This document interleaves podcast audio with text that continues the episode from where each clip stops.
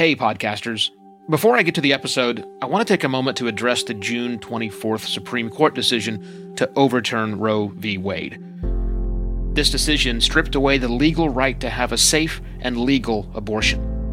Restricting access to comprehensive reproductive care, including abortion, threatens the health and independence of all Americans. This decision could also lead to the loss of other rights. To learn more about what you can do to help, go to choice.crd.co. That's choice.crd.co. And I encourage you to speak up on your podcast as well. Take care and spread the word. To say that I have strong opinions about podcasting is a bit of an understatement. But I'm not the only one with opinions, and I think it's important for you to hear of the opinions of others. So today on the show, I've invited my friend Mike Dell. Now, he mans the customer support desk over at Blubrry, one of the big podcast hosting companies. Mike's got a few thoughts about keeping things simple, although I don't necessarily agree with all of them. Eh, it'll make sense in a minute. Is your podcast too complicated to produce, publish, or market? Keeping it simple will make your podcast better and easier.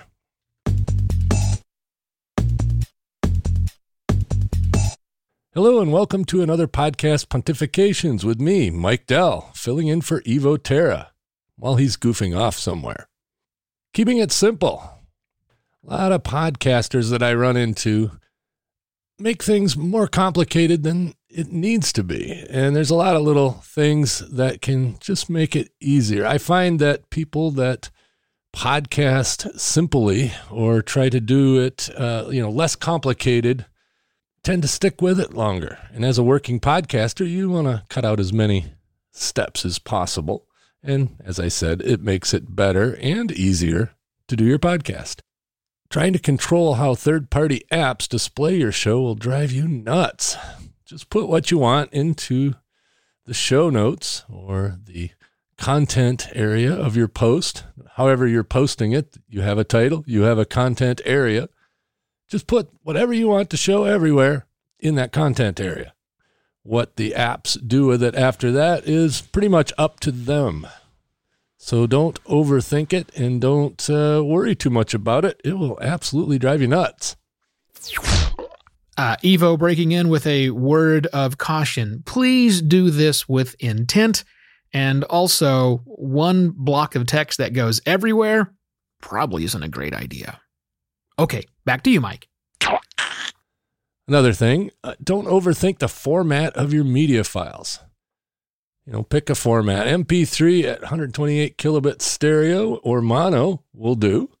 Uh, if you want to use a little less space, you can do 64 mono. But, you know, most people listen on the crappy earbuds that come with their phone or on Bluetooth in the car or on a smart speaker. None of those things are high fidelity necessarily. And the bit rate of your file, just to get a few percentage, isn't really going to be heard by most of your audience. So worrying about, you know, well, should I do M4A? Should I do this? Should I do that? Doesn't really matter. Make an MP3 at a reasonable bit rate. 128 again is a pretty good standard, but uh, that may vary a little bit. Anywhere between 64 and 96 is good. And uh, be done with it. Or we could follow standards. Yeah. It's not any harder to encode your MP3 file at 128 441 joint stereo. So, you know, just do that. Sorry, Mike, you were saying. Be everywhere you can be reasonably. Don't jump through too many hoops to get on a platform that'll only be 0.001% of your listeners. You know, there's always this new shiny object syndrome that podcasters tend to get into and you know say uh, you know xyz app is now adding podcasting and you can host with this one company and get on there. Otherwise you can't get on there. Don't switch to that hosting company just to get that possible 0.001% of new listeners. You know be reasonable about it if later on and most of those things that come up do this later on you can submit it directly with whatever host you're using that's the way you should do it. Uh, you know, don't jump to one hosting company to the other to the other to the other. It's it's a lot of work. It's not worth it. Having a website is great. Having an overcomplicated website that you have to do a bunch of stuff to post an episode is not so great. I, I find a lot of people uh, will have a website and then they want to put a different player or they want to have a page where everybody lands that uh, has the episodes on it and they have to manually do this and uh, they have to manually do this other thing and they you know it the more trouble it is to post on your website the less likely you're going to keep doing it. You know keep it as simple as possible. Uh, if your host gives you an embeddable link then uh, you just plop that into the page that you're using on your website. Be done with it. Uh, if you're using powerpress uh, a product of Blubrry, and you know just use the post. That's what the post is for. You know display the posts however you want but don't overthink it. Keep it as simple as possible. Episode images. They're very unneeded and unused in a lot of cases like apple podcasts uh, the only time the episode level image comes up in apple podcasts currently is during a search and only under the heading of episodes but while the user is playing it, they don't show up. Uh, while they're searching for your podcast in that app or very many other apps, they won't see that episodic image. You know, put the image on the post on your site. You know, you want to drive people back to your site anyway, so why not just do that? And don't worry about the episodic level images. Me again, hard disagree. What Mike says is true. Episodic artwork doesn't show up in most places in Apple Podcasts. However, that's just Apple Podcasts. He already mentioned a great reason to use episode level artwork. You should use episode level artwork, if only to be good for the future. Okay? Okay.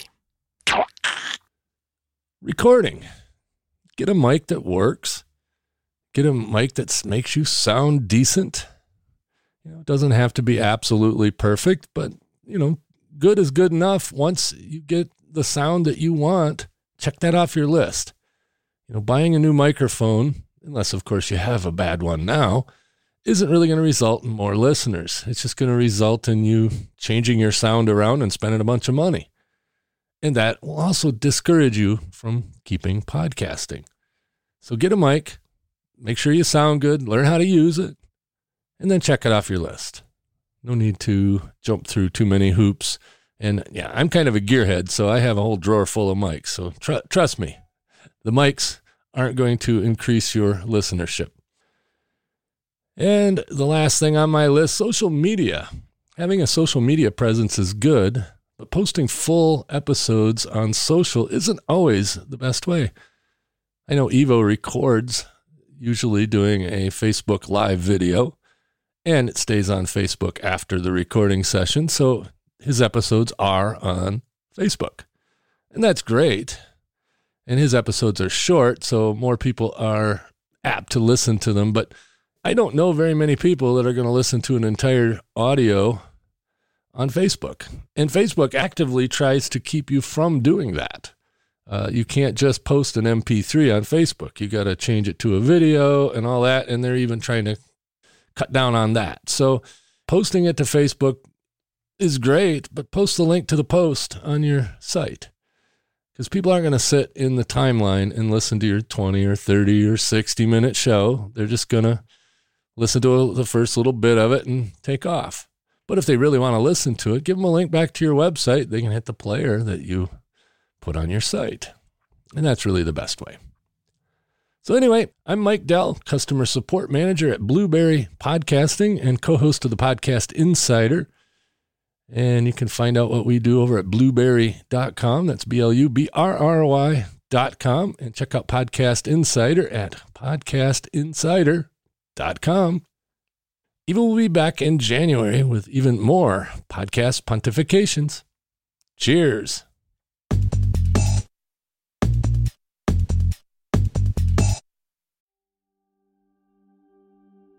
While Americans overwhelmingly support the right of an individual to make their own decisions about abortion, unfortunately, that right is no longer protected everywhere in the U.S.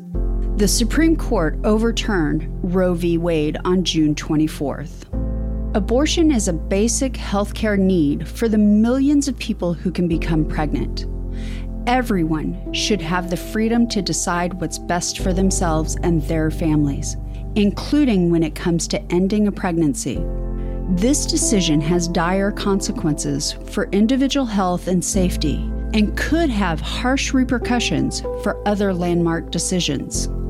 Restricting access to comprehensive reproductive care, including abortion, threatens the health and independence of all Americans. Even if you live in a state where abortion rights are upheld, access to safe medical procedures shouldn't be determined by location, and it shouldn't be the privilege of a small few. You can help by donating to local abortion funds. To find out where to donate for each state, visit donationsforabortion.com. That's donations the number four, abortion.com.